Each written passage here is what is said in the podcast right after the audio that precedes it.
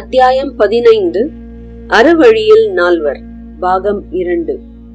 அவரது பெயரை குறிப்பிடுவது போல் திருஞான சம்பந்தர் ஞான மார்க்கத்தின் பிரதிநிதி.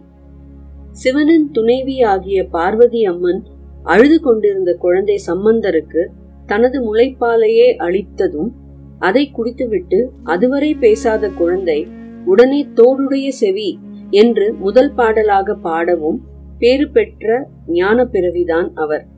அப்படி ஆரம்பித்து அவர் இயற்றிய பாடல்கள் மற்றவர் இயற்றியதை விட எண்ணில் ஏராளம் ஏராளம்.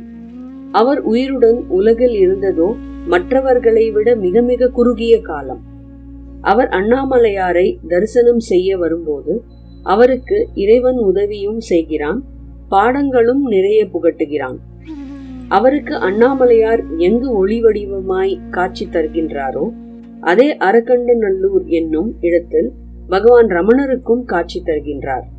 ஞானத்தின் திருவுருவாய் விளங்கிய சம்பந்தர் பதினாறு வயது வரை வாழ்ந்தார்.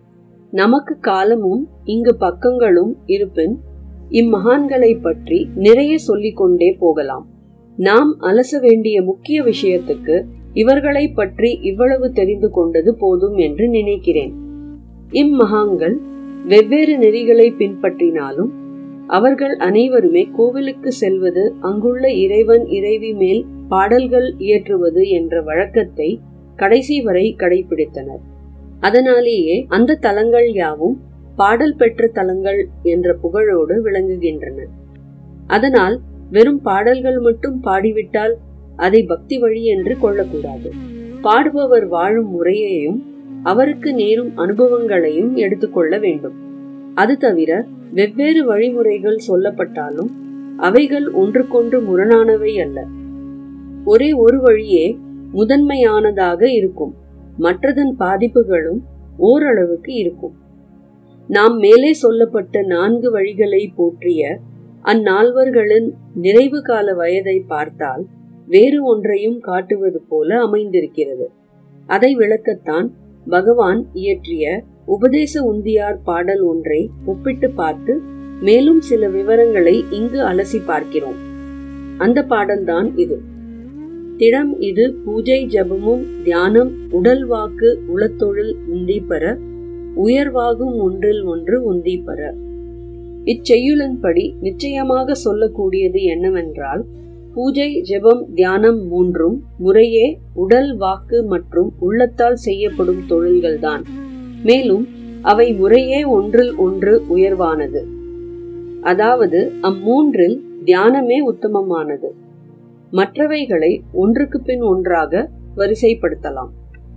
இந்த கூற்றை நாம் சாதாரணமாக எடுத்துக்கொள்ள கூடாது ஏனென்றால் சொன்னவர் ஒரு மகரிஷி.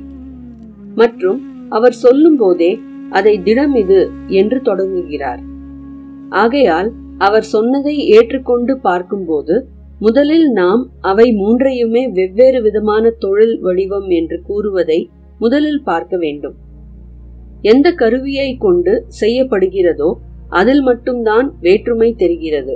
பூஜை கர்மம் உடல் உறுப்புகளாலும் ஜெபம் பக்தி உணர்வு அலைகளாலும் தியானம் சகமார்க்கம் தோழமை எப்போதும் நினைவில் கொள்வது எண்ண அலைகளாலும் செய்யப்படுகிறது. இந்த மூன்று நிலைகளில் தான் மற்றது என்ற பாகுபாடு உண்டு. அதாவது செய்பவன் செய்யப்படுவது என்ற இருநிலை பேதம் உள்ளது. மற்றும் இந்நிலைகளில் தான் ஒன்றை ஒன்று ஒப்பிட்டு உயர்ந்தது தாழ்ந்தது என்றும் சொல்ல முடியும். மேலும் இம்மூன்றிலும் முதல் இரண்டான கர்மம் பக்தி நெறிகளில் செய்கை செயல் பாகுபாடு என்பது கண்ணால் காணக்கூடிய பொருட்கள் அளவிலும் சகமார்க்கத்தில் அப்பாகுபாடு உணரக்கூடிய உள்ளத்தளவில் மட்டுமே உள்ளது. அம்மூன்றினும் உள்ள பொது தன்மையானது மேலே குறிப்பிடப்பட்ட இருநிலை பேதம்தான். உபதேச உந்தியாரில் முதல் பதினைந்து செய்யுள்களில் இம்மூன்று யோக நெறிகளை விளக்கிவிட்டு பின்வரும் பதினைந்து செய்யுள்களில் ஞான மார்க்கத்தின் பெருமையை விளக்குகிறார். இவ்வாறான மூன்றுக்கு பதினைந்து மற்றும் ஒன்றுக்கு பதினைந்து என்ற கணக்கே ஞான மார்க்கத்தின் பெருமையை பறைசாற்றுவது போல் அமைந்திருக்கிறது. அவரவர் தன்மைக்கு ஏற்ற வழியை ஒருவர் தேர்ந்தெடுக்கும் போது இங்கே கூறப்பட்டுள்ள நான்கு வழிகளில் வந்த நால்வர்களின் வாழ்நாள் எல்லை நமக்கு உணர்த்துவது என்ன? நால்வர்களும் என்ன சாமானிய பக்தர்களா? நால்வருமே உயிரிருக்கும் போதே இறைவனை உணர்ந்த ஜீவன் முக்தர்கள். அப்படியும் அவர்கள் தங்கள் வினைப்படியும் தாங்கள் தேர்ந்தெடுத்த நெறிப்படியும் ஒரு கால வரம்பில் கட்டுண்டு வாழ்ந்தார்கள்.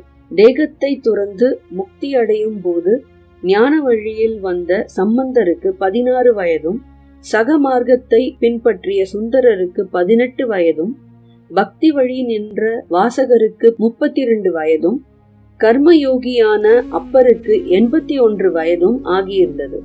அதாவது கர்ம வழியில் நின்றவருக்கு விதேக முக்திக்கான வாழ்நாட்கள் மிகுதியாகவும் ஞான மார்க்கத்தில் நின்றவருக்கு அது குறைவாகவும் இருப்பது கண்கூடாக இருப்பது தெரிகிறது.